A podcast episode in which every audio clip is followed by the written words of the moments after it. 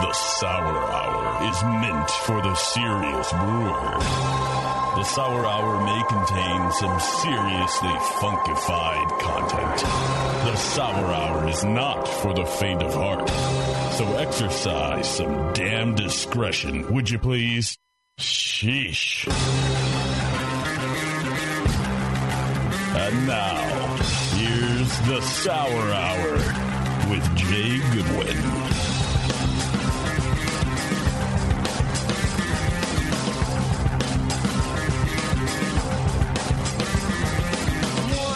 All right.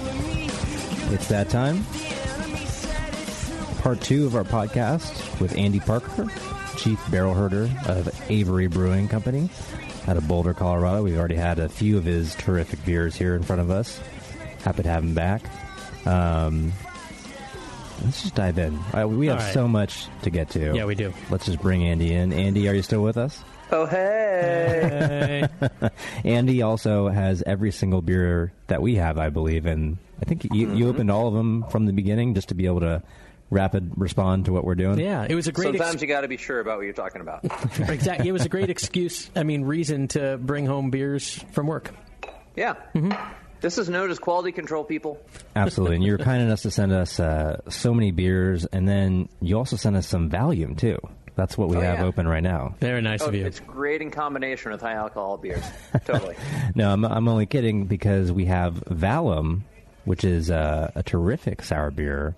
I see on the label there's some some grape must added to this beer, but I, maybe in the email that we Jane we had going, did you did you mention that this is a spontaneous ferment, or am I getting that wrong? no, it actually is. This one is 100% spontaneously fermented and soured. Wow. Uh, this was the second time we did this experiment. We put out two totally spontaneously fermented grape beer hybrids, I, I guess is a good way to put it, uh, where we partnered with a local winery because while Colorado doesn't have quite the pedigree of wine that California has, for example, we do have a pretty robust uh, wine industry over on the western slope.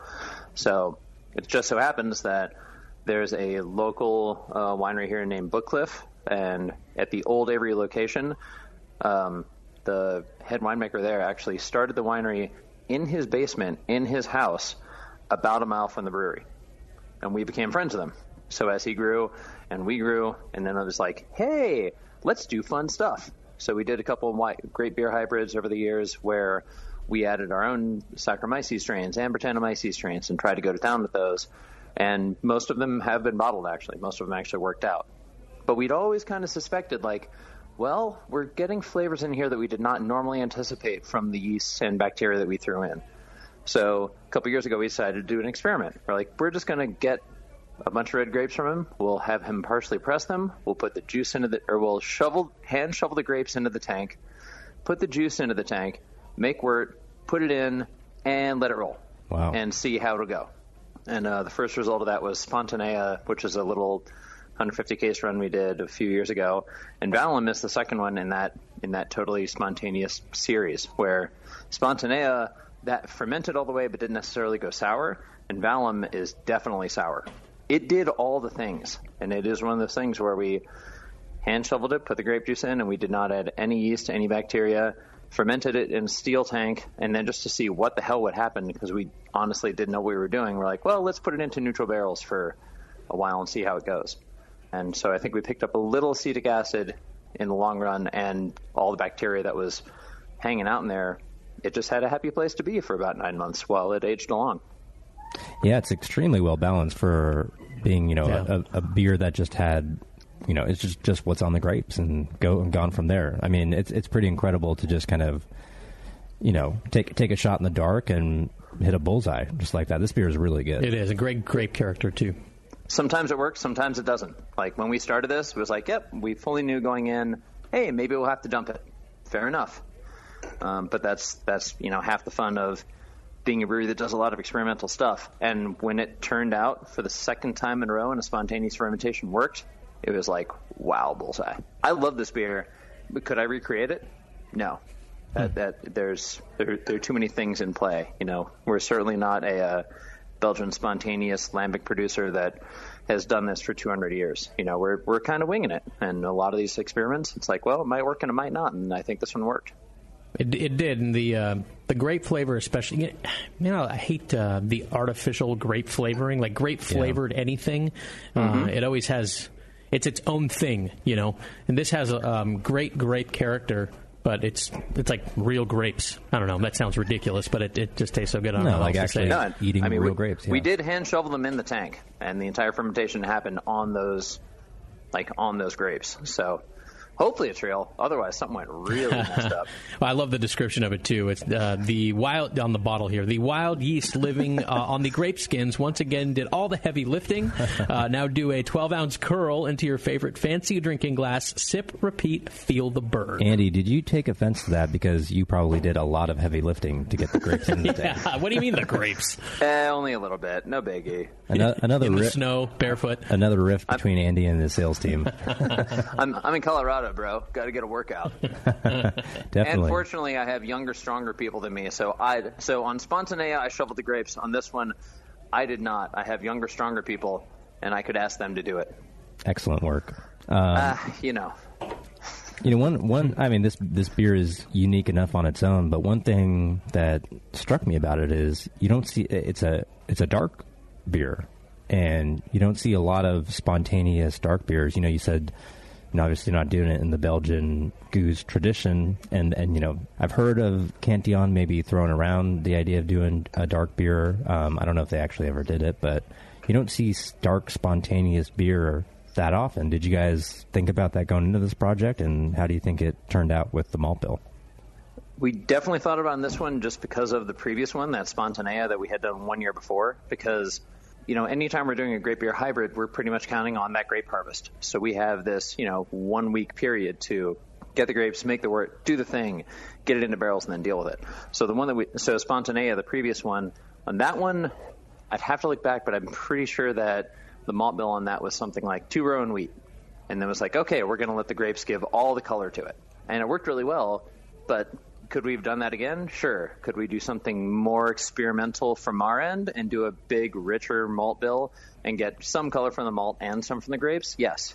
So in the vein of experimentation, it was like, well, let's let's go bigger and do a bigger, darker malt bill. And you know, now that I think about it, one thing that that at Avery we've definitely had problems with is getting completely blonde beers to sour well. Hmm. Um, I've I've tried. I have a really spotty track record with it, and it's one of those things that we're still we're still working on. Where it just seems like if we throw in even a couple of bags of specialty malts, like you just throw in a couple of bags of honey and a couple of bags of aromatic, and all of a sudden that thing will sour in four weeks. Cash money on a stick.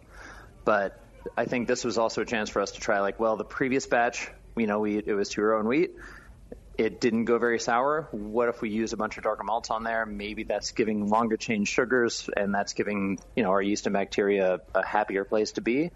And I think that was part of it too, to see if we could actually get it to go really sour. And up and and Vallum actually holds our record for outside one taproom specialty that's on tap right now. It does hold the record for the most lactic acid we've created in a beer. Still working on exactly why.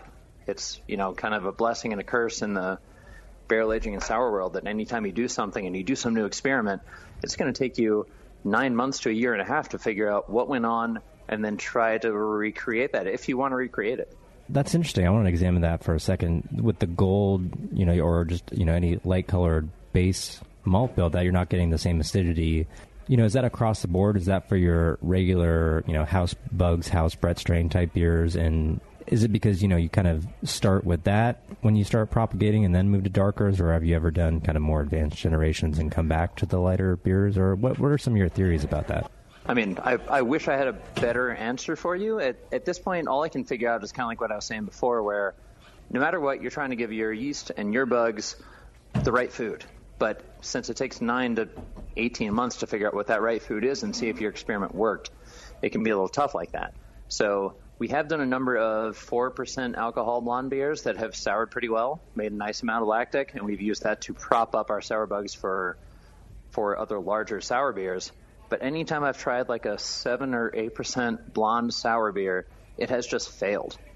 And it's, I mean, no lactic acid production, everything dies out. It's not related to IBUs.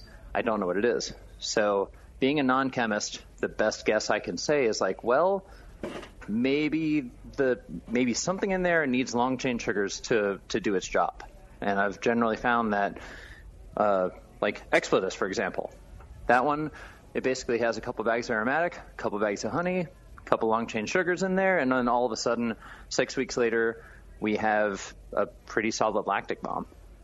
And, and I wish I had a better answer for you than that, but this is the experimental nature of what we're all doing.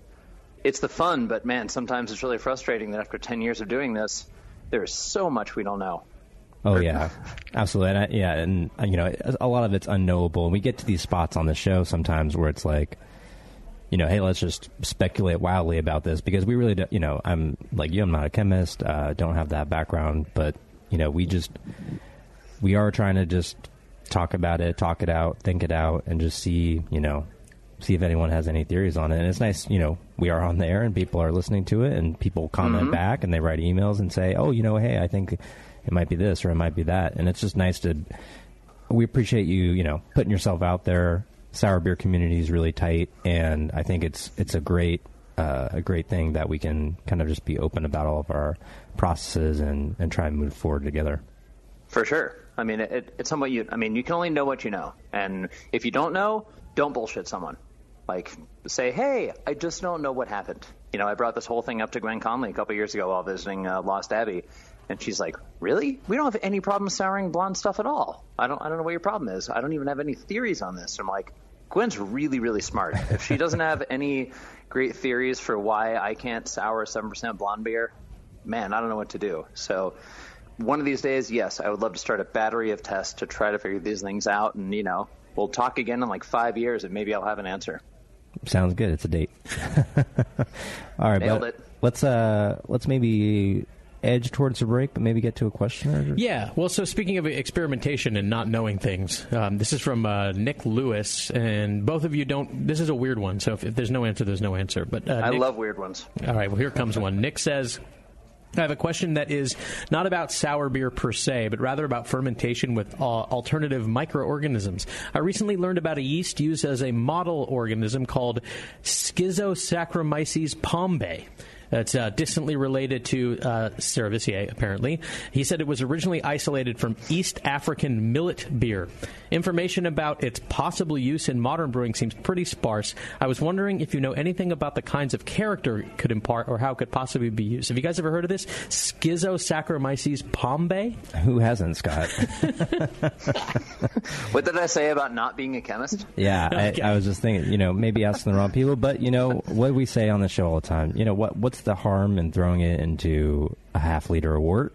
And you know, you tell us. You know? Yeah. I think the listeners of the show, home brewers, you know, don't be intimidated because you don't know what a certain yeast is going to do. Go ahead and, and try it out, and then you know, report back to us. This is all- it it's just, it goes back to that knowledge sharing thing. People Definitely. are doing there, there, there are thousands of microorganisms out there that could make the best beer that humanity has ever encountered, and we just haven't found them yet. You know, you, you think about the lambic producers of Belgium.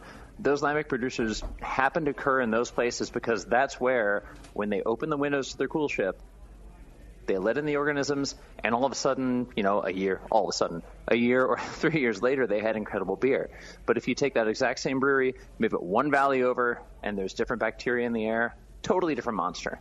So there's no harm in trying basically everything you can. I mean, what could go wrong, right? Right.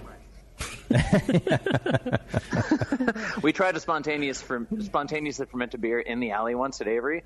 Adam just came to me. He's like, "Hey, we we want to try this," and I'm like, "I I don't know, man. We're right by like three car repair shops and a parkour studio, and we're in an alley, and I don't know." And he's like, "Let's just try it." So we put some White Rascal wort into uh, without spices on this one case into like I just rigged up this thing where I had like 55 gallon plastic buckets and I put it outside and I made like these like roofs for them so stuff wouldn't fall in like leaves and rats and stuff. And we let it sit there for 24 hours and I put it into barrels. And six months later we had the worst fermented beverage you can possibly imagine. It was beyond ethyl acetate. It was beyond pure solvent. It was just horrendous and, but you know, for like five years, I trotted it out anytime anyone was in the brewery, and they're like, "Oh man, what's the oldest beer you have in the brewery?" And I'm like, "Old doesn't mean good," and I'm going to prove it to you right now.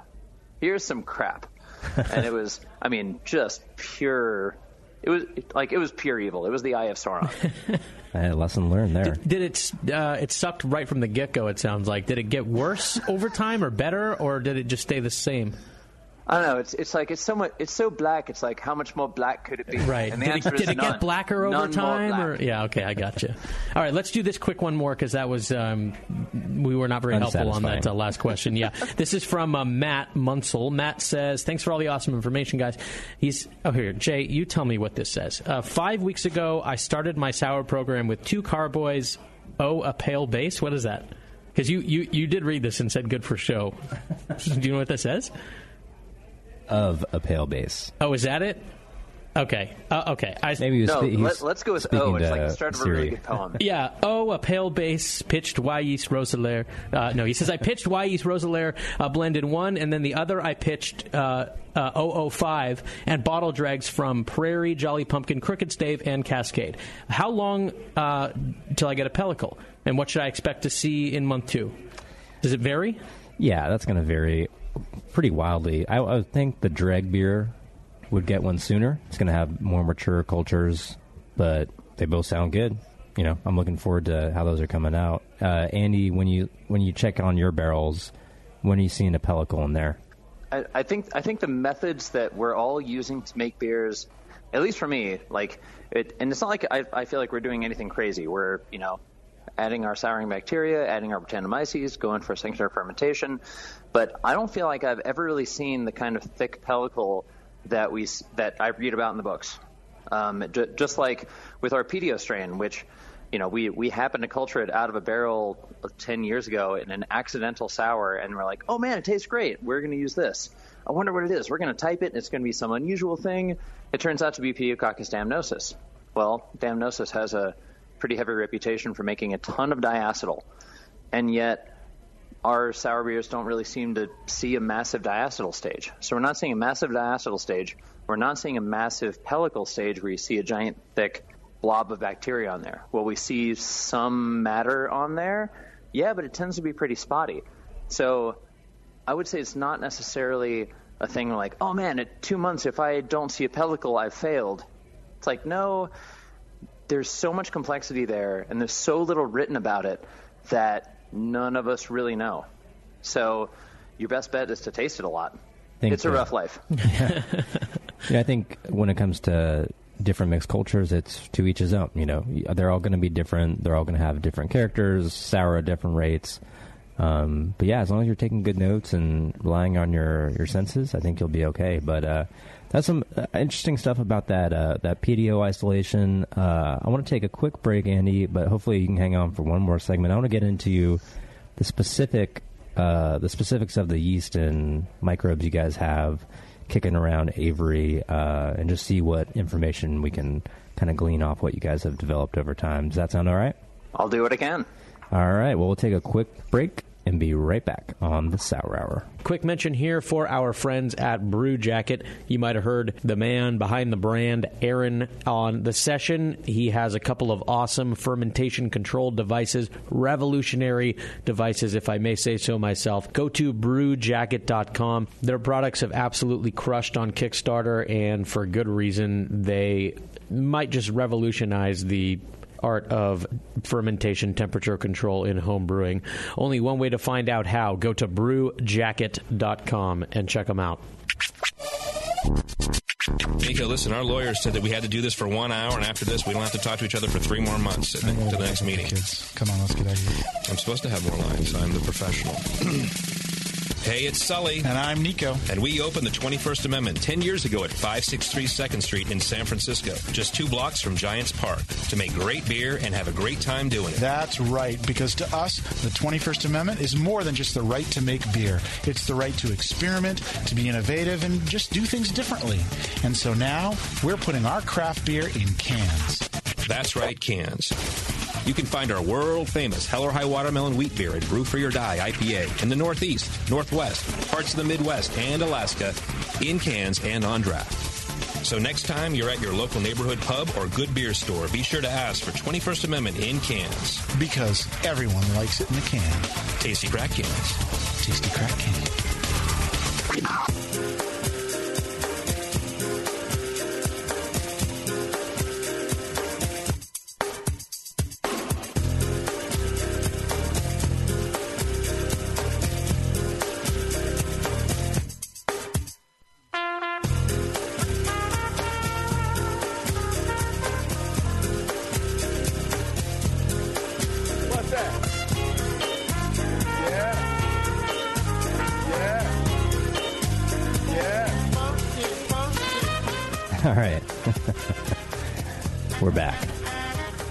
Show is rated five stars by Yelp, by the way. God, Yelp is ridiculous. I was saying that uh, there are there are quite a few of these uh, reviews uh, of the grenade, and many other businesses. I'm sure. I don't know.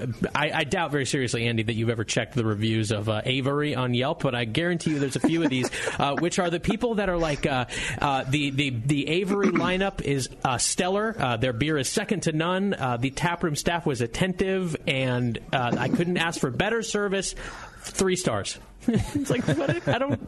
What the fuck? This is the magic of the internet. Yeah, yeah. God, everyone's it, got an opinion. You know, it's okay. Everyone's just one tweet or one Yelp review from being very famous. Yeah, I guess that's, so. That's kind of how I feel people write about. There, there, are a lot of people out there who want a lot of attention, and if there's a way to get that attention, they might do that. Yeah, I mean, yeah. who starts their own podcast? Welcome back to the Sour Hour on the Brewing Network. Uh, your host, Jay Goodwin. Oh, now hold on a second. Now I got something to say. No, I'm just kidding. oh, hey, I, as a total total non sequitur, I'd mm-hmm. like to note that uh, I'm pretty happy that while chatting on the phone here, I've been able to listen to Blackalicious, and I heard some guru there. Happy to hear that some hip hop's getting rolled out there. Good I man. I was I was listening to Flatbush Zombies right before. I was turning it down while talking to you guys. nice. The show. Yeah, I'm, I'm glad to uh, to hear any anyone that's got the uh, you know, into the underground hip. It's not really underground, but the sort of non-mainstream hip hop. And I, I got to tell you, Andy, there's been people that have written me um, on this show, not in a while since I haven't um, put any in to uh, the the post production shows, but I inserted like a couple of Jurassic Five songs uh, early on, and had people writing me like, man, you know, I thought I didn't like hip hop. I'd written that off as an entire genre, but then what the hell was that that you played? That was awesome. so there's still lots of people that have uh, have yet to discover it. And there's still plenty of stuff coming out now. Yeah. And I'll throw anyone into the into the road of like Aesop Rock. Uh, mm-hmm. Uh, Run the Jewels might be a little more extreme, but hey, I'm a fan and Flatbush Zombies, they just put out an album. I don't know them very well, but they just put out an album that's, you know, it involves a lot of hallucinogenics and stuff, and I can appreciate that. I don't know those guys yet. I'm going to have to look into it. They just put out their debut album like a week and a half ago. No, anyway, total non sequitur. I'll come back later. Okay. yeah, Jay. Yeah, we'll, we'll call you when we need you. Giggity. But yeah, you guys are. Uh, you know, peas in a pod. I think uh, earlier on our email thread, you know, there was quite a few uh, mentions of The Simpsons. Oh, yes. As well. And uh, you guys are geeking out about that. What You're mentioning some random characters. Uh, you don't remember the Mr. Sparkle episode? uh, Mr. Sparkle. Mr. Sparkle. Join me or die. Can you do any less? you, you got to trust me. The comedy is gold here, I swear. Look, we got a package from the Mr. Sparkle Company in Japan. Why are you shaking your head, man? It's good stuff.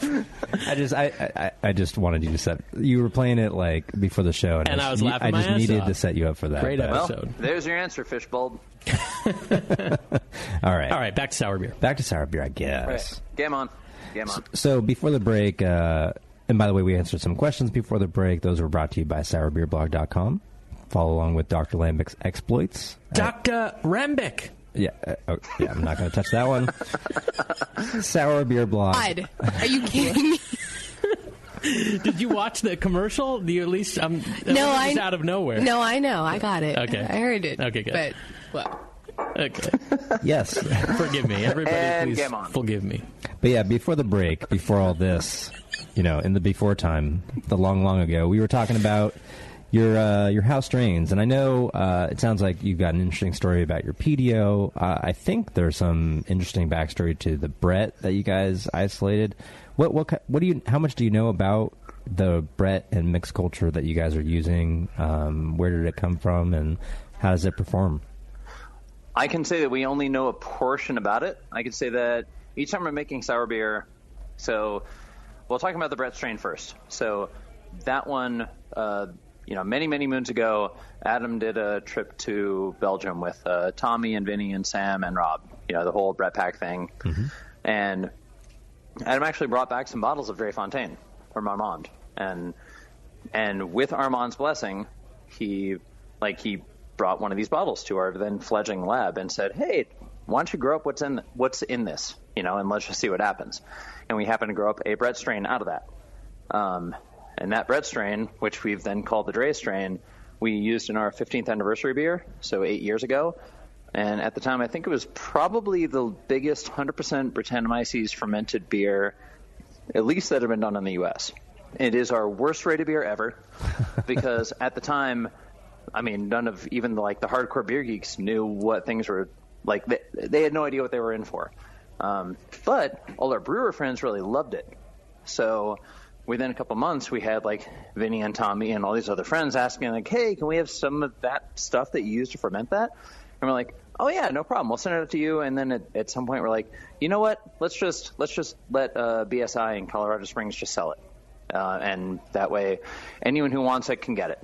And I look back a couple years ago and talked to a bunch of friends, and within like three to four years, most of the medal winners at the GABF in either experimental or American Brett beers were made with that Drie strain, um, which is which is kind of fun. Like we're we're proud of that. We could have kept that as our house strain, and like no, let's let it out to the wild and let everyone else give it a shot.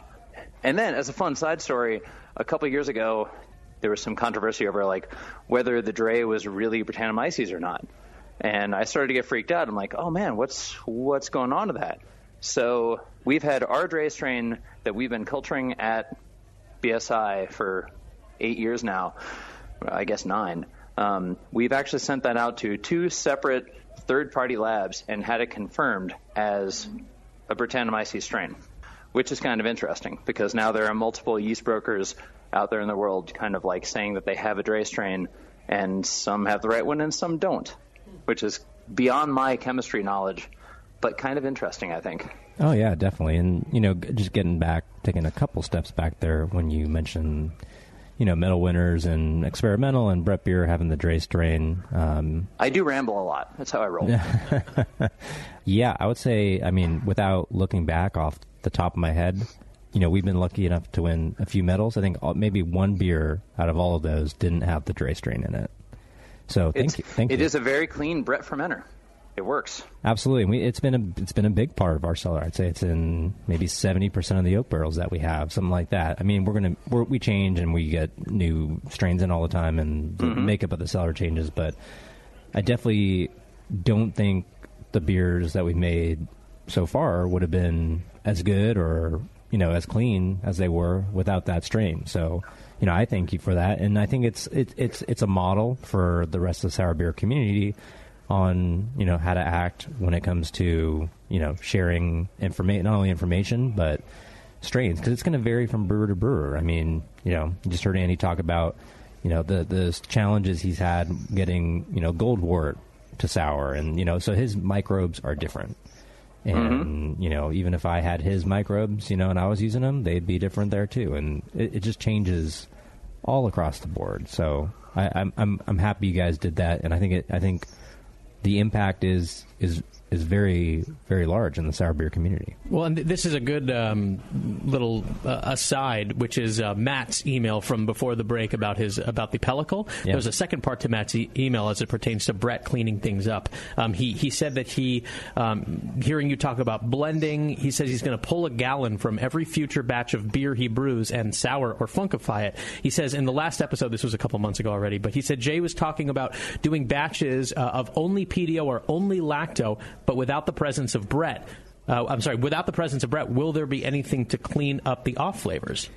I think that's in reference to propagating those bacteria. So not not as a standalone batch because I, I would Oh. never in my mind pedio is in a you know if pedio was on Facebook it would say long term relationship with Brettanomyces. That's still a thing, right? Long term relationship. Uh, I think, yeah, yeah, yeah. This whether there's a relationship, it's complicated. it, yeah, I don't know. yeah. It's complicated. no, I mean, same thing. We've, we, you know, we have chatted about doing just a straight pedio thing, just see what would happen. And then at some point, we're just like, ah, you know, we have all these fresh wine barrels in, we, and we want to make sure we're not going to waste those. Let's definitely throw a fresh Brett strain in each time and make sure it rolls. Um, you know, if, if we had a smaller pallet system, would I be totally happy to do a straight lacto, a straight pedio, a straight everything? Absolutely. You know, actually, we did a straight 100% lacto fermentation years ago back in the alley. Just see what would happen. Crazy shit And- happened in the alley. yeah, seriously. I oh, mean, it was like the Wild West. There, were- you- there you would no laws. expect- You could do anything out there. It's a sketchy Uh, alley. the alley, yeah. It's, I wouldn't expect Yes. a, a high high level intelligent discourse to be happening in the alley. No, very little did. Yeah. I don't know how many Avery, Avery employees you've met, but you know, we're very passionate. But I wouldn't say we're the brightest bunch. It's all right. You make up for your lack of intelligence with, uh, you know, the burning fire. Delicious Yes. beer. Yeah, oh, and, there's and a lot great of beer. fire. No, we we did 100% fermentation or 100% lacto fermentation, and it ended up making something like like 1.8 or 2 percent alcohol, and it tasted like sour milk, and that was it. And it was like, huh, we're doing this wrong, and then we just dumped it, and that was the end of it. Gotcha. I, I, but even even with that, I mean, you know, what ten years? You, you said you've been going on this uh, this program, and it's like you've been there, you've done that, you've done the experiments, you're still being experimental. It's just so it's so nice to have people like you be such an open resource for for number one, selfishly myself personally, but then you know everyone else is. I mean, I, I remember I, I- I think I actually went to the alley right around the time you did, Scott, and uh, you know Andy, we've exchanged a few emails in the past and gotten to talk a few times, and always been so helpful, and it, it's just great to see you guys share what you've been doing. Um, you know, th- think that there are a lot of probers out there listening who may be starting a sour program, or maybe some home home brewers trying to start their first sour beer. Do you have any recommendations for brewers or breweries that are new to sour beer? I mean, that the the biggest two things I can think about are one, time is not necessarily your friend. There are certain times in barrel aging where aging something for a really long time might create something awesome. But in general, a ton more time means that your barrel's drying out, more oxygen's going in, and all flavors can happen. And sometimes you let your pride get the best of you, where you're like, oh man, I sat on this for two years, and it's incredible, and it's going to taste awesome, and you go to it that way, and not an objective way. And all of a sudden, you've probably created a barrel of paint thinner. And stepping back from that is really, really hard. And what that kind of dovetails into number two is it's all about that flavor training and figuring out figuring out the good from the bad. Just because a beer seems sour doesn't necessarily make it good. Uh, I can't count the number of times over the last decade, and I would never exclude myself from this category. But I can't I can't tell you the number of times where I've gone and ordered something at I don't know a brewery that's been making beer and they're you know doing some experiments with sour barrels, and I go and try something and I'm like, and the bartender says, "Oh man, just be careful, it's really sour." I'm like, "That's cool, I can probably take it. I'm a real man." And I get that sampler, and it's not lactic and acetic acid. It's it's ethyl acetate, which is paint thinner, or it's just you know pure acetone, just all the bad things that can happen. And so getting that training is huge to tell the difference between low levels of acetic acid, high levels of acetic acid, figuring out your preferences and differentiating those from from paint thinner and from acetone and figuring out what are the good things that people want to taste and that you want to taste. So if you have a solid eye on quality control and that means getting training, tasting your barrels frequently, like all the time. And if it tastes awesome, take it out. Don't don't wait for that rainy day where you're like, well, it's really awesome right now and it's awesome. I'm gonna wait another three months and see if it gets more awesomer. Like, no, it's awesome. Take it out and serve it. Because chances are in another three months it might not be awesome. I have some mixed feelings right now because I think that's great advice, but you know, I think I've I've just done a bad job in hosting, Scott. I have to be honest because I was ramping up to my last question, and I think my second to last question got the answer for the last question. Uh-huh. And I, Whammy. I've got to redo my whole list, but. But Andy, if you could help, if you could bail me out, and those were two great examples. But if you could either pick one or just come up with a brand new one, that would be great. Bail me out. Hmm. What do you think I live to disappoint you. well, speaking of disappointing people, what do you think the biggest mistake in sour beer making is? If I were to pick one, I'd say it's I'd say it's that flavor training where it doesn't mean you have to go spend thousands of dollars on on you know some some outside source to tell you what those all flavors are. But we're all brewers. We're all trying to do the best we can at any given situation, right? And whether it's a Saccharomyces beer or a sour beer, you never know everything. So this might get a little long-winded, but years ago, this is like I don't know, seven, eight years ago, we were bottling a batch of Ellie's Brown at Ellie's or, or, or at Avery back in the alley, and we were tasting it. and We were like, man, there's like I don't know what this is, but something tastes a little different, and I I don't I don't know what's going on, and just so happened that you know we have a lot of good friends in New Belgium, including Lauren Salazar, and so we called up Lauren and said, hey, we we just we don't know what we're doing. We we give up. Can we send some beer up to your sensory program that is so well established and so awesome? Can we send it up and, and see what happens? And she's like, absolutely. So we send up a bunch of Ellie's Brown, and within like five hours, she calls back with, with a result, and she's like, oh yeah, that's that's acetaldehyde and a lot of it. You should dump that. And we're like, wait, I thought acetaldehyde that was like green apple. She's like, oh no, at low levels it's green apple. At high levels, it's like the inside of a raw pumpkin or a sharpie. Hmm. And so, what we learned right there by just thinking about all the beers that we'd put out over the last, you know, 10 years, I, I think we had put out a lot of beer with some acetaldehyde in it. When I look back and think about the flavors I've been getting out of some Czar batches and some old Jubilation batches, and it was there in that in that Ellie's, it's just we weren't trained on it, so we didn't know. And if you don't get that training to know what's wrong with your beer, there's no way you're you're going to possibly know that oh man, this might not really be good because as a brewer and you know, I definitely have an ego, I got some pride and I'm like, man, I never want to dump something. But you got to set aside that pride, get your learn on uh, from from some knowledgeable sources and try to figure out what's going wrong. And the and the biggest problem with sour beers is that there's not as much literature on it. There's tons of literature on acetaldehyde and diacetyl and trans 2 oxidation. No problem.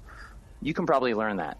There's not a lot out there on sour beers. So your best bet as a small brewer is to go to some larger sour brewer or more experienced sour brewer in your area and just make some friends and figure out what's going on. And New Belgium helped us a lot with all that. And that's that's helped us a ton. You know, there are a lot of friends in the brewing industry. Go make some Absolutely, friends. yeah. Yeah, I think, and you know, the, you can see the network being built right now. You know, through the online forums, the you know, the show. You know, a lot of examples from uh, Michael Tonsmeire's book, American Sour Beers. Just everyone who's trying to help everyone else out with sour beer. And and for all the brewers listening, take I, I would double down on Andy's advice in that you know, yeah, we we all have ego, and you know, we're uh, not me, but you're making good IPA, and you know, uh, you're making, you know, you have a killer imperial stout. I don't make those beers anymore, but you know, you're doing that and you're killing it. And I'm happy about our beer now, but I, I would say it took until probably 2009 or 2010 until I could say, okay, now our QA program is to the point where we're making great beer and we're not releasing anything. And sometimes, or uh, releasing anything bad. Sometimes, yes, you have to dump a beer. Fair. But it took us it took us 15 years of being a brewery to to to realize all that. Now, given the brewery's been around for 23 years, but the resources are there now for new brewers to go out there and learn all these things and not make the stupid mistakes that we did for a long time. That's huge. you can have the confidence to to take those first steps, but have the expectation that you know your first batch, your second batch, even your you know your third, fourth, fifth, they may not be good, and don't take that as like oh I'm a bad brewer now. You know, no, you're a good brewer. You know, you're trying to find out about this stuff. You know, and your regular beers are good. This is just you know hypothetical hypothetical brewer out there that I'm talking to, but it's realize you're entering a new realm and a new set of challenges and you know just you know i think when you come up brewing you fail a lot and then you get some skills and you get good at it and then you get used to being good at it and then you try sour beer and it's like oh you kind of go back to, to square one and it's hard it's a hard transition you know it's a Yep. it's a reality check It's a whole new world of things that none of us have really learned. I mean, like I said, Avery is one of the longest barrel programs running in the country at what nine or ten years. That is nothing. That's the blink of an eye. We know so little about it, you know, but we just do the best that we can with QA and making sure we're doing the right thing. Can I say when I look back from ten years from now, will I be able to say, "Oh man, we put out like every beer we put out was perfect"? You know, I I, I can't say that.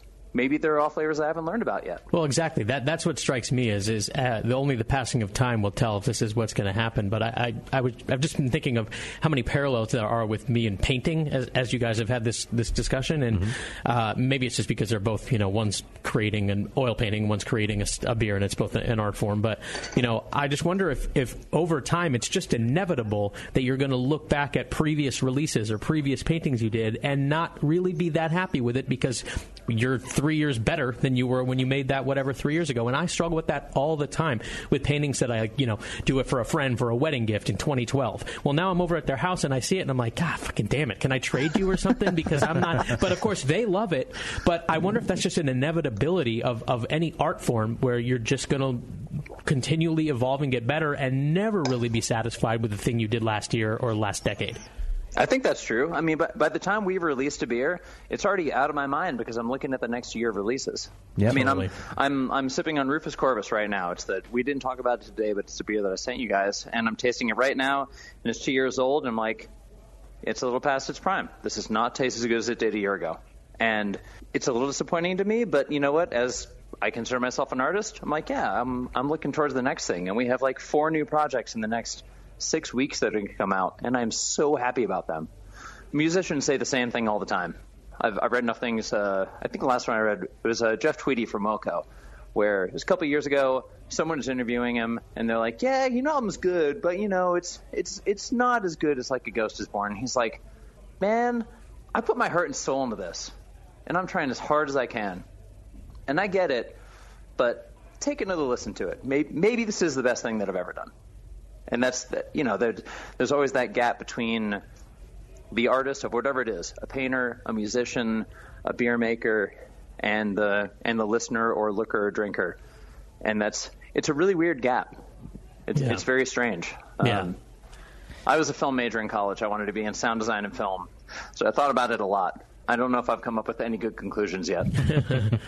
Well, yeah, I mean, with with experience comes new skill, and you know, myself, I'm I'm the oldest I've ever been. I don't know about you guys, but I was older last. oh dude week. i turned 40 in august well, uh, Andy, I, I want to thank you for coming on the show tonight. I want to get you out with with, with one just uh, final quick question: Where can people find uh, not only just the Avery beers in general, which I think are you know pretty ubiquitous, but uh, maybe I'm just lucky being in California, but also the the sour programs beers.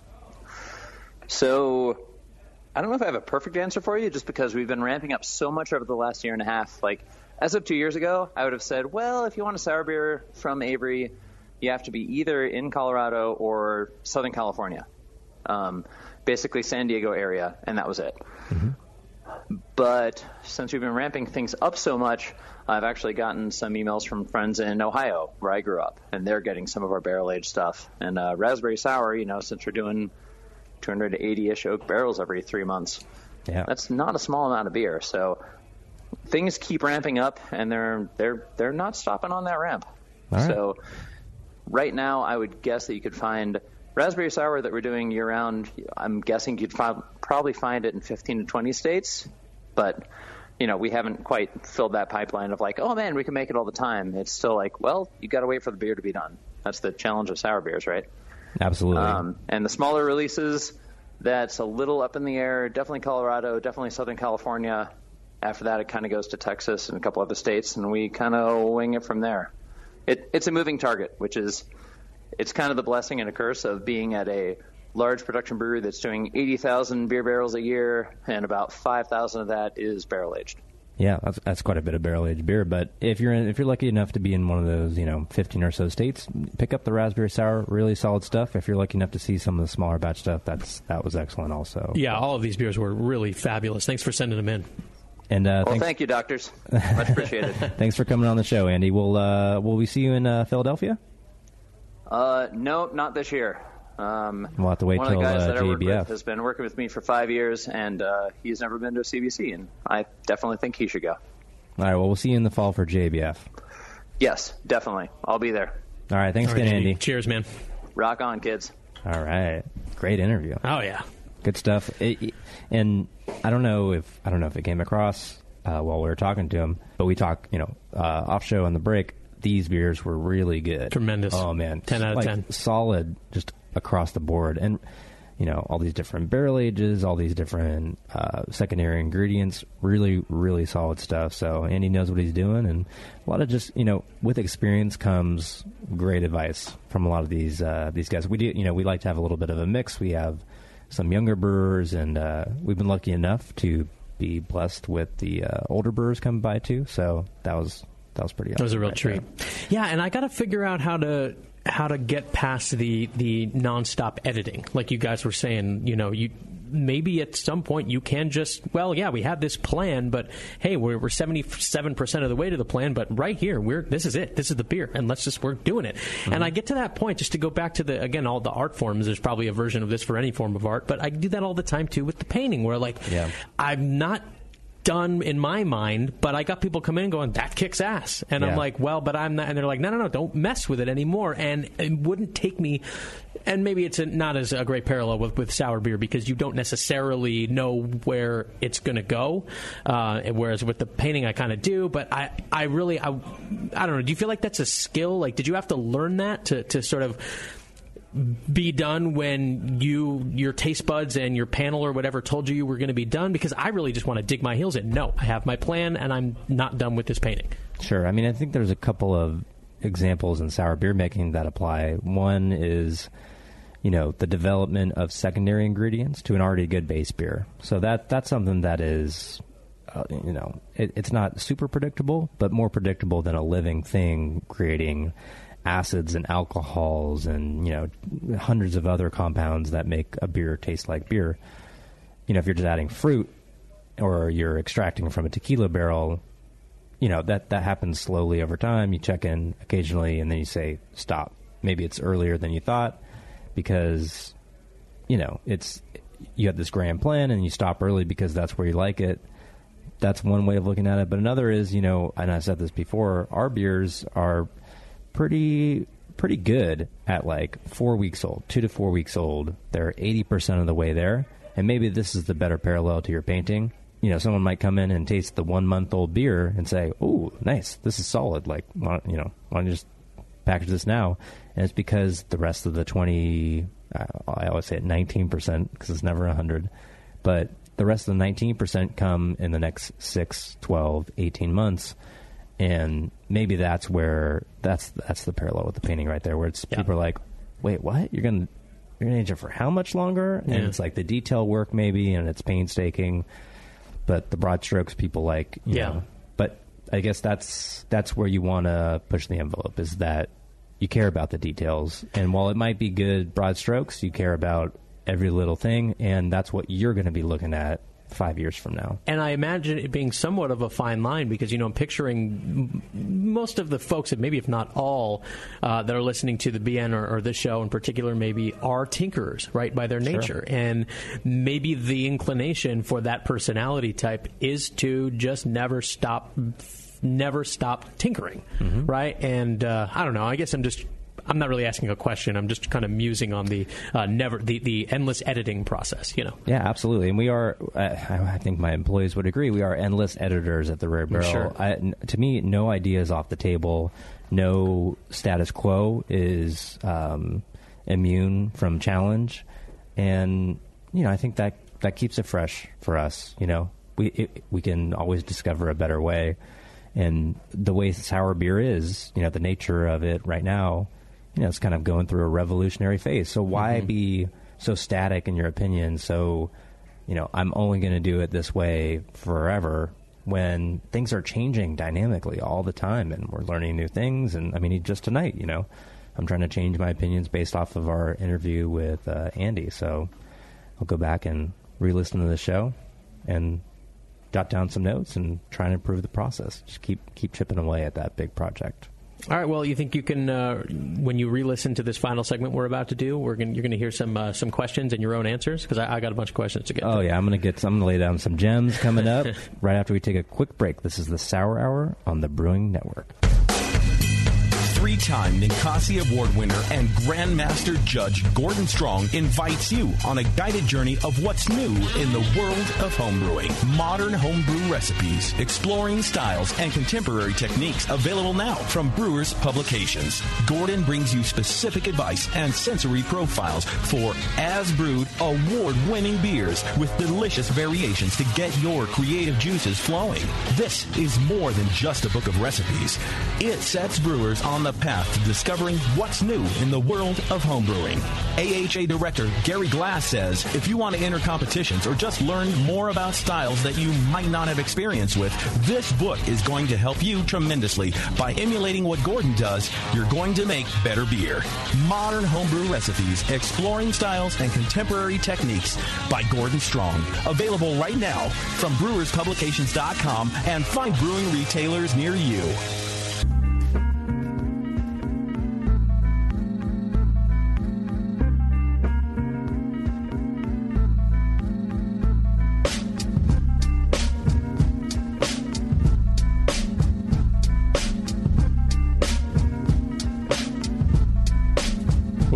This is good looking bottle. We're back with some beer, some rare barrel beer. All Uh, as mentioned in the uh, last hour, last show, our uh, first club release, the Ambassadors of Hmm. Sour, Quite something. Release number one. It's it's quite something. Literally, that's the name. Golden sour beer aged in French Bordeaux barrels, which is, uh, I think, our first uh, wine barrel aged bottle release, like a impactful wine flavor. So, What's up with the uh, the zip tie around the neck of the bottle? Just to designate something? well, I brought it in a box uh, full of other beers Aha. for someone else. Ah, That's a club member. So was it, this was mixed into the Hollywood uh, Mhm. bunch? Got it. yeah. So you know, and to make sure I didn't steal any of his beer, I think there's some of those in there. But uh, yeah, it's drinking well. I just just excited to get the uh, the new barrel barrel forward characters. Not that this is like overwhelming, but it's it's just a new mix. You get a little bit of the yolk, you get the Yeah. the Bordeaux wine, and just just a, a nice blended golden sour base to kind of show those off. it uh, yeah, it's definitely so. It's got a little. Um, it's got a little bit of the um, the sort of forces character. I guess that's just the golden, the golden character, and then but it's got something else. That's that Bordeaux barrel. That's For not unlike anything I've tasted in any of your releases so far. Yeah, we don't have a lot of oak in a lot of our beers, so this is a nice showcase of oak. But on Mm. again, you know, it's it's subtle. I, I would call this drinkable and complex at the same time. Yeah, that's which what it is. You know, it's a that's a hard uh, needle to thread, but it, it you know it's something we wanted to try for. It's quite something. Tell you oh what. well, thank you very much. All right. Uh, Daniel uh, Kazak's question is quite something. He says, if I use your blonde recipe from episode two, yeah, the Wayback Machine here, um, with uh, my Brett pedio lacto yeast cake, will primary fermentation take longer compared to a two row and crystal grist due to more complex sugar profile, or will primary complete around the same time? He, he's looking for faster complete fermentation. Hmm. I think uh, what what we've seen is terminal gravity being reached sooner in beers without uh, specialty malts. Um, but you know, just because you reach a terminal gravity doesn't mean the beer is done. It, it, uh, that's true of all sour beers, but you know, it's it's going to require aging past the point of of a terminal finishing gravity. So I would say, yeah, the gold's probably going to be a little bit quicker if we're going lightning round. Okay. Uh, here is uh, Nicholas uh, Dacey. Sorry if that's wrong, Nick. Uh, he says, uh, "Hey Scott, love the show. Listen to every episode. Your discussions have improved my sour beer making on the homebrew scale dramatically. Yours? My my sour beer making? Yeah. yeah, it's improved dramatically. Your discussions, he's thanking you for. Yeah, yeah. Oh, he says, "Hey, Scott." Yeah, okay. Yeah, yeah. Uh, my constant parallels to like oil painting and cars Yeah. and stuff. Yeah, it's this, This is. See, I put it into layman's terms Yeah. for guys like Nick. Yeah, oil painting is real layman. Yeah.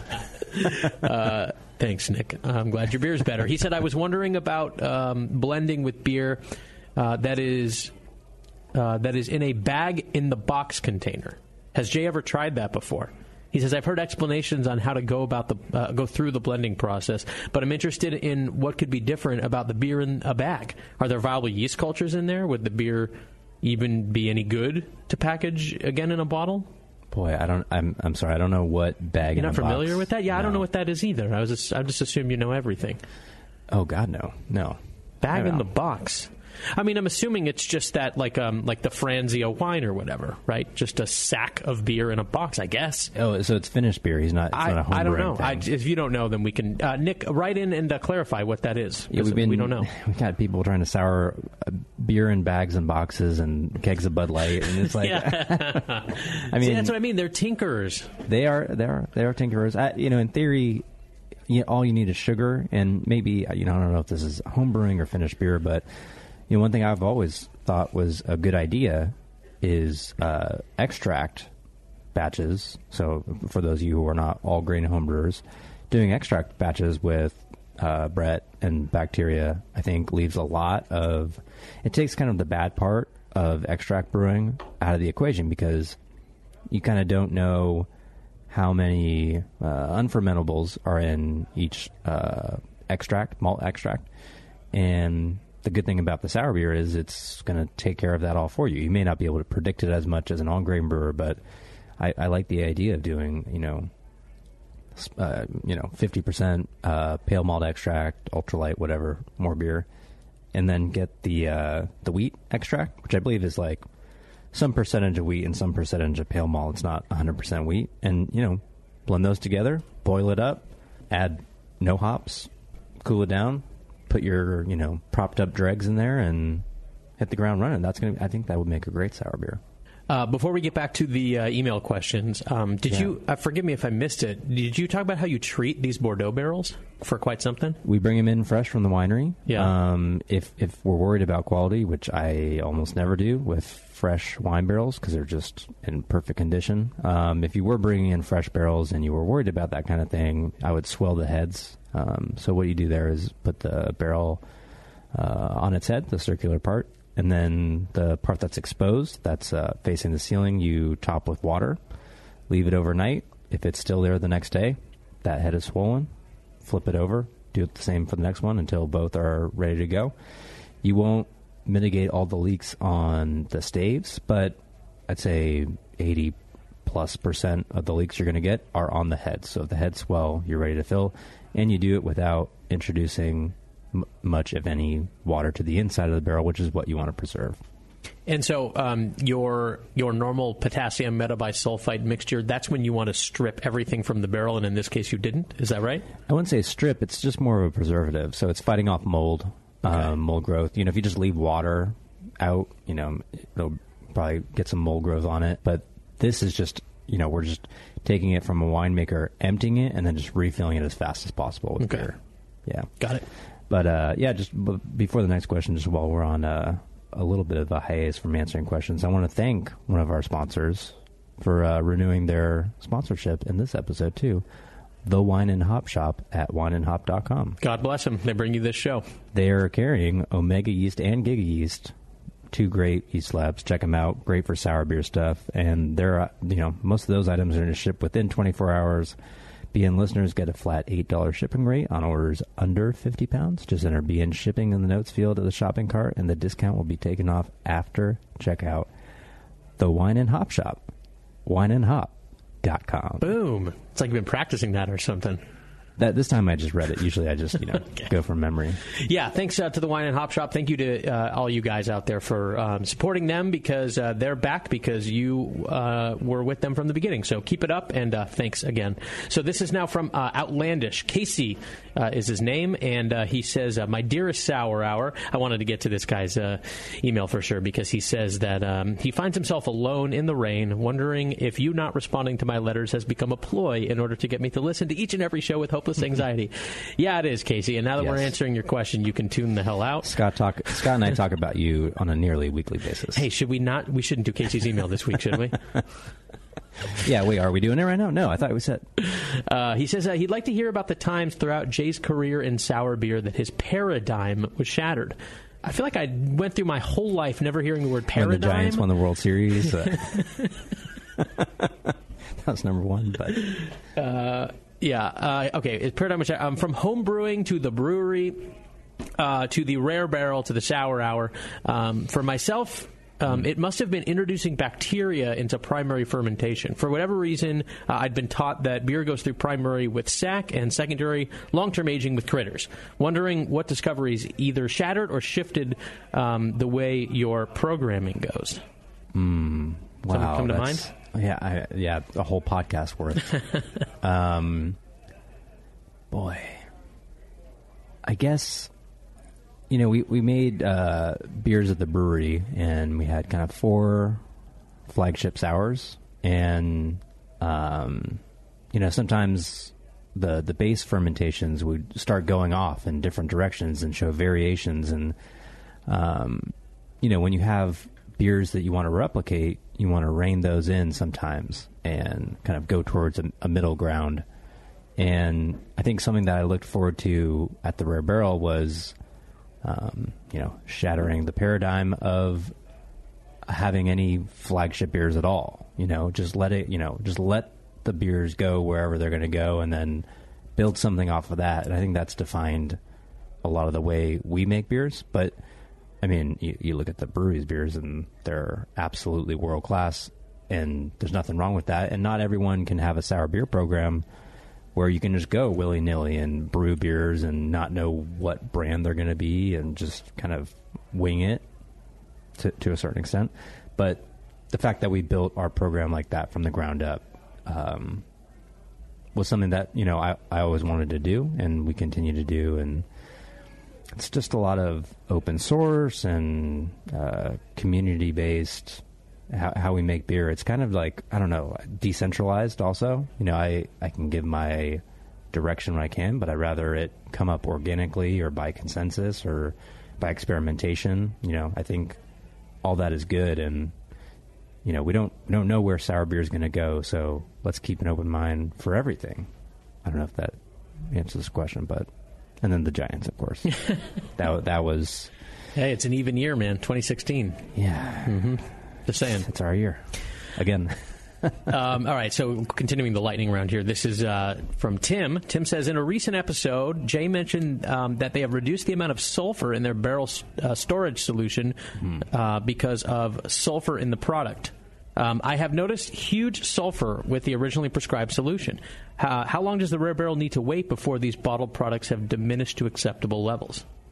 Well, good question. I'm glad you brought this up actually because yeah, the the original sulfur solution came from just kind of commonly used winery ratios. You know, I, you know, all of our beer sees oak barrels. We take a lot of practices from wineries. I think maybe in wineries and winemaking, sulfur a little bit left over is not such a bad thing. Um, you know, I think some winemakers add some type of sulfur to their wines as a preservative. Yeah. Um, and maybe wine can stand up to it more. But uh, yeah, just over time, we found in beer, we could notice the barrels that had been treated with the potassium metabisulfite, and it did age out. But he's talking about a bottle. That that's where it gets tricky because if we tasted a barrel that displayed kind of like too much of this flavor for our taste, then we just left it out of the blend. So it, you know, never really got to the bottle level. Eh, That's where it gets tricky because obviously a bottle is is capped, and sulfur is a volatile co- compound, and some sulfurs, um, and you know, in an oak barrel, that can be driven off over time uh, and volatilized. But in a bottle, you know, you you you possibly could have trapped it in there already. So, so that's, that, I mean, those are some of the reasons why we kind of have tried to get sulfur out of our program completely. I don't think a lot of we invested heavily into an ozone machine and barrel cleaning system. Very expensive. I don't think a lot of breweries, you know, who don't have a as large of a barrel program as we do, that doesn't make sense as an investment.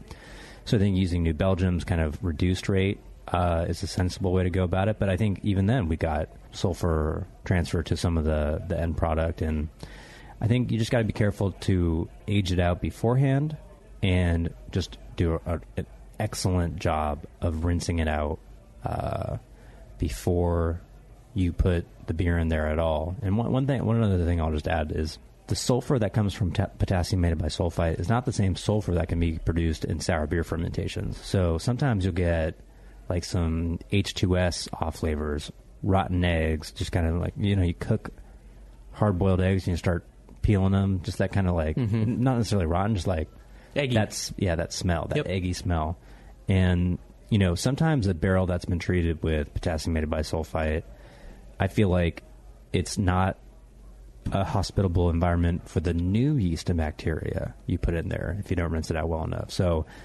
and if it's not a vigorous fermentation, it's not blowing off that sulfur. A lot of times you'll be smelling that sulfur and thinking it's potassium bisulfite when it's really not. So, tricky, tricky. The uh, obviously best practice is to empty a barrel and fill it back up right away. Um, but if you're going to do potassium bisulfite, just be really careful to have some excellent rinsing equipment. Um, it's not just it's not good enough just to slosh some water around in there or fill it up and dump it. It's got to be pumped in at high speed and just rip out of the pores of the barrel. So it's hard. It's a it's a constant challenge for sour beer brewers to keep their barrels in good working order. Um, if you don't care about that and you want to, you know, let her rip, go back and listen to the Troy Casey episode and see his views on it. You know, he takes the opposite view of, you know, he finds mold in a barrel, whatever, boil some water, slosh it around, no big deal. But I'm not, you know, not putting any sulfur in my barrels. I'm keeping them dry, and if they grow mold, then I'll kill it and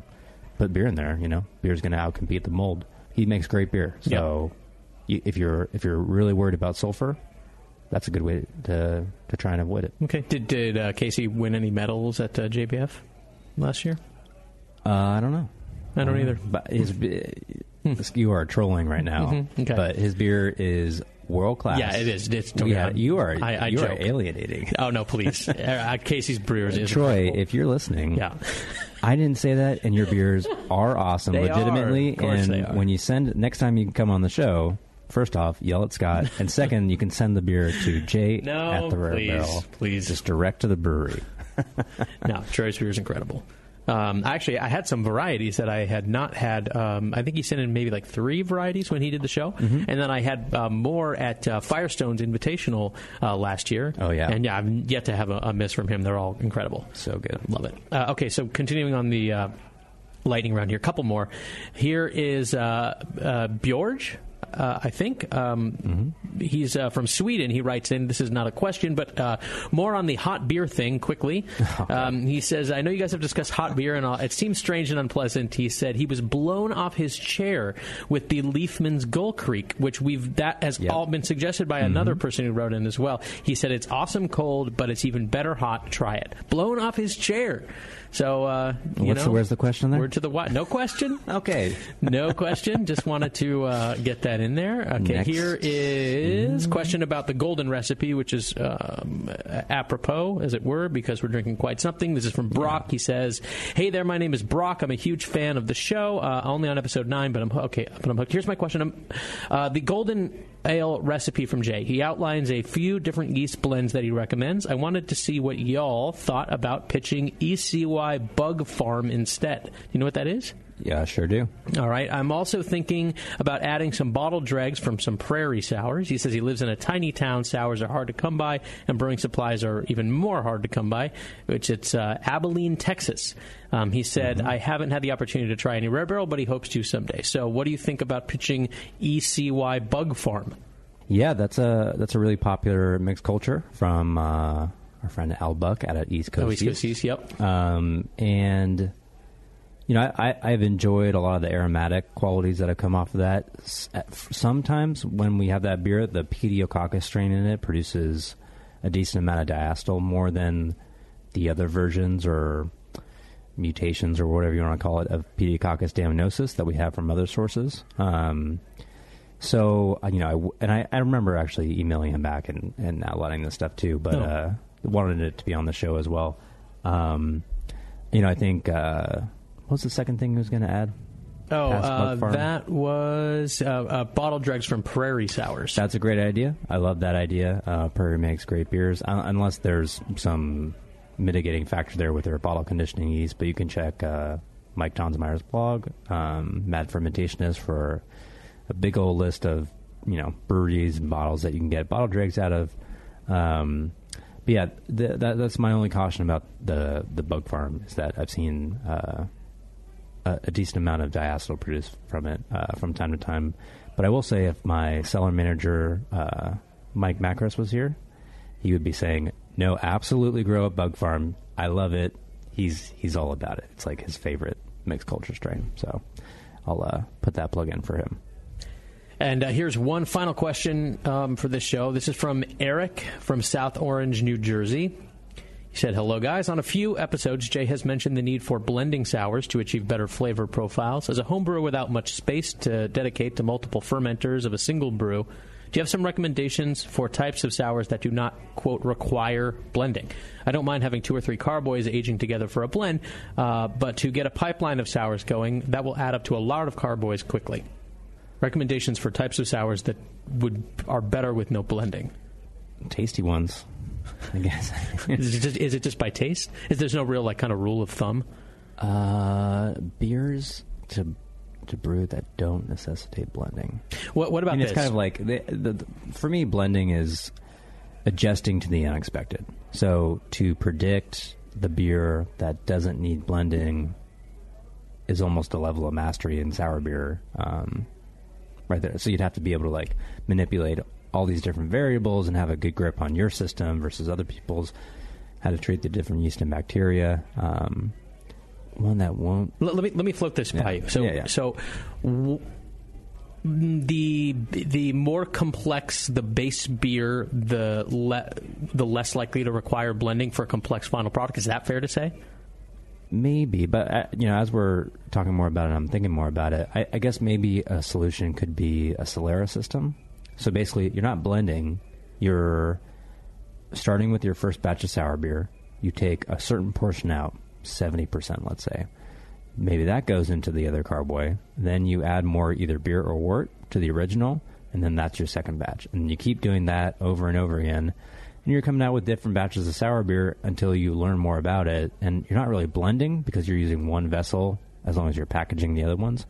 And then you just have different versions of it. And when you need to go, you know, over time, bacteria will probably outcompete the yeast. So you'll get too, too sour of beer, not enough aromatics that's when you can do things like um, manipulate how much oxygen you provide. So I'd provide more for the yeast. How much uh, hops you have in the beer? Higher IBU beers will inhibit certain bacteria to make the beer less sour. Or you could even add more yeast, you know, to kind of reset it back to the beginning and then just try and dial in it over time. So the Solera is a way to, I guess, blend on an ongoing basis. Um, I, that's that's probably what I would recommend. Well, and he, he, he did specify his concern being space rather than time. Sure. Um, so yeah, I mean, if it, if the time thing is not because I, I was kind of reading the question between the lines as I just kind of want like a, a one step thing. Like I brewed this base, I pitched this, and then I have a, the best chance for drinkable end product that doesn't require blending. I think, but he only he only addressed I'll, I'll answer space. that. Saccharomyces primary fermentation with a lot of leftover sugar, so high mash, 002, something like that. Um, Dupont, Uh, like if you let it stall out, that strain is notorious for stalling out. Just let it stall out, and then pitching dregs, sour beer dregs that you've collected and been continuously growing up for two to three months, and that smells and tastes good. You have the high sugar content beer. You pitch in the dregs. It's all first generation, but that's your best chance for success for a balanced sour beer. I'd say. All right, best of luck, Eric. Boom, nailed it. Boom. And that music means we're all out of time. Yep. I think we've been out of time. Yeah, Be- Bevo's been like packing up for an, twenty she's, minutes. She's got bitter beer face on right now. All right, She's actually got cleaning a- her keyboard right now with a one of those air guns. compressed air. Yeah, yeah. And she did. You, ha- yeah, and she just looks lovely. Don't judge me. My computer was dirty. yeah, right. You're just trying to get high up in that stuff, right? All right. Well, thanks to Andy Parker, great beers, chief barrel herder for Avery Brewing Company. Excellent, excellent beers. Uh, thank you to all the listeners who uh, wrote in with questions, and uh, thanks, thanks for uh, to just the Brewing Network for being a great host of the Sour Hour as a show. With all the other great shows you have, you know, Doctor Homebrew, Brew Strong, No. For a second, I yeah. thought that was just a compliment to me. and I, was oh, about to be, I was about to be like, "Thanks, dude. You were happy session- to have you." No, it's a live read. Get out of Yeah, but that was pretty good, bro. That was good. That, was. perfect. Danny, I didn't even know you were doing one. There you go. I know. I, I'm just dropping. I'm gonna. I'm gonna drop some. You know. Pro, I'm listening to other podcasts, dealing other things. I'm gonna try and impress you over these last uh, next few. Mission months. accomplished. All right. We'll see you guys next time on the Sour Hour.